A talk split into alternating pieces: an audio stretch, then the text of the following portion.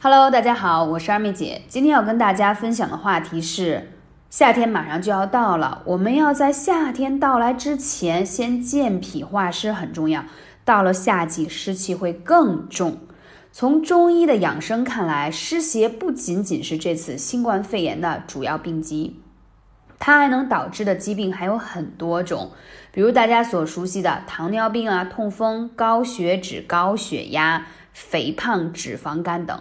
这些疾病呢，都统称为叫代谢疾病，都跟脾胃的运化功能失调、水饮和水谷无法正常运化，在体内形成痰湿有关。那今天要跟大家分享，你人体有两个穴位，一个负责通调水道，一个负责健脾化湿。所以说，学好我们本身自带的经络穴位，就可以什么？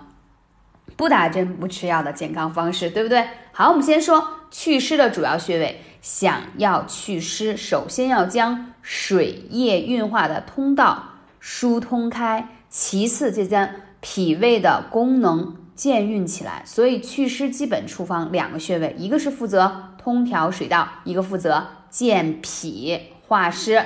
那首先说通调水道，水分穴。在你的肚脐上方一拇指的宽度就是水分穴，主要是用于通调水道，顾名思义嘛，对吧？那这个地方呢，大家找到了之后呢，建议大家一定要灸起来。那它这个穴位适合用什么样的艾灸工具呢？通常来说，可以用艾灸罐的方式，也可以用温灸艾灸贴的方式，都可以。但是要看你的水分的这个通道淤堵的严重性。比如说，我们说一下症状。如果你吃完饭以后经常打嗝、胀气、腹胀啊，然后觉得特别难受啊，或者反酸烧心，那你的水分穴一定是堵住了，因为水道不通，应该是往下行，而你往上逆转了，所以你会出现这个问题。如果是这种呃症状比较集中，然后相对来说。呃，急性一些发作的，建议用悬灸的方式，就手持艾灸条灸在水分穴这个位置呢，十五分钟左右，你明显就觉得肚子没那么胀了。而且在灸的时候呢，建议大家可以先涂一些精油来开穴，这个我在之前也跟大家分享过很多次。那这个穴位呢，它可以恢复我们。叫什么分清降浊的功能，还能帮助你控制血糖啊，控制血糖。所以这个穴位去点揉按压它，再配合艾灸的话，效果也是非常好的。还有一个阴陵泉，就是大家找到你小腿的迎面骨，从下向上推，推到这个迎面骨的拐弯处，这里就是阴陵泉了。它主要负责健脾化湿，比如说。呃，你想健脾养胃，我通常会推荐大家胃经上的足三里，对不对？但是你在健脾的同时，你还想化湿，那你其实相对来说用阴陵泉这个穴位就更适合了。首先，它是在脾经上的穴位，阴陵泉，而且它化湿的效果会非常的好。那这个地方呢，我是建议大家呢，怎么去灸呢？首先要用手按住它啊，点压式按。之后用艾灸罐的方式去灸它，效果非常的好，效果非常的好。你会发现啊，如果你在这个春季的时候容易伴随有湿疹呀、荨麻疹呀各种的啊湿气重这种过敏的症状，你就去灸我刚才说的这个阴陵泉，你会发现。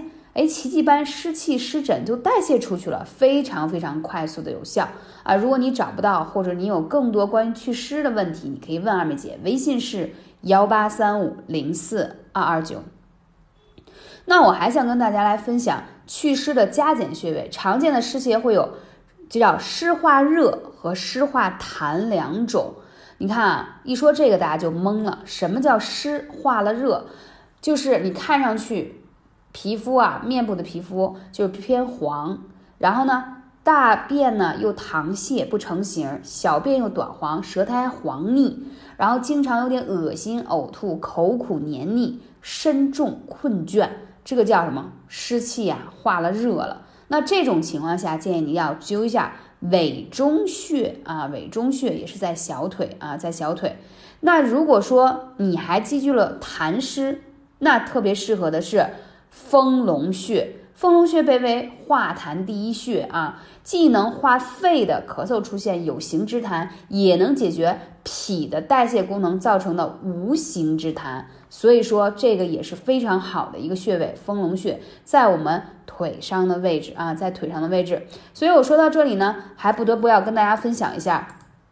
就是如果你没有时间做艾灸，说找穴位有点麻烦的话，那一定要跟大家分享一下，在这个季节可以喝一些祛湿茶。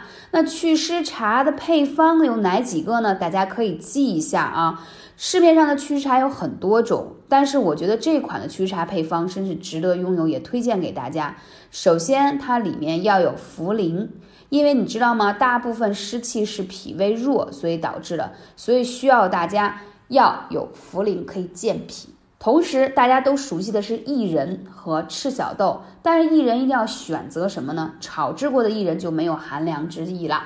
还有栀子，栀子呢，它可以降肝火；还有玉竹，可以怎么说呢？清热滋阴。尤其你去看啊，很多在中成药当中治疗咳嗽。或者湿热而导致的这种呼吸道的问题，都会用到玉竹，再加上菊花，因为当你脾胃湿气重的时候，也会让肝热往上反。所以呢，这样的祛湿茶的配方喝起来呢，就是又降了肝火，还滋阴养气，同时还祛湿，同时还健脾。所以这款祛湿茶配方，我说叫温和不寒凉的祛湿茶。啊，如果大家想说自己弄这个配方不方便，搞不清楚克重的话，可以来关注一下二妹姐的节目的下方有一个二妹姐的店铺，里面有同款的祛湿茶啊，喝起来非常的方便。在喝的过程当中遇到任何的问题，包括你喝一段时间有什么样的身体的反响啊或反馈，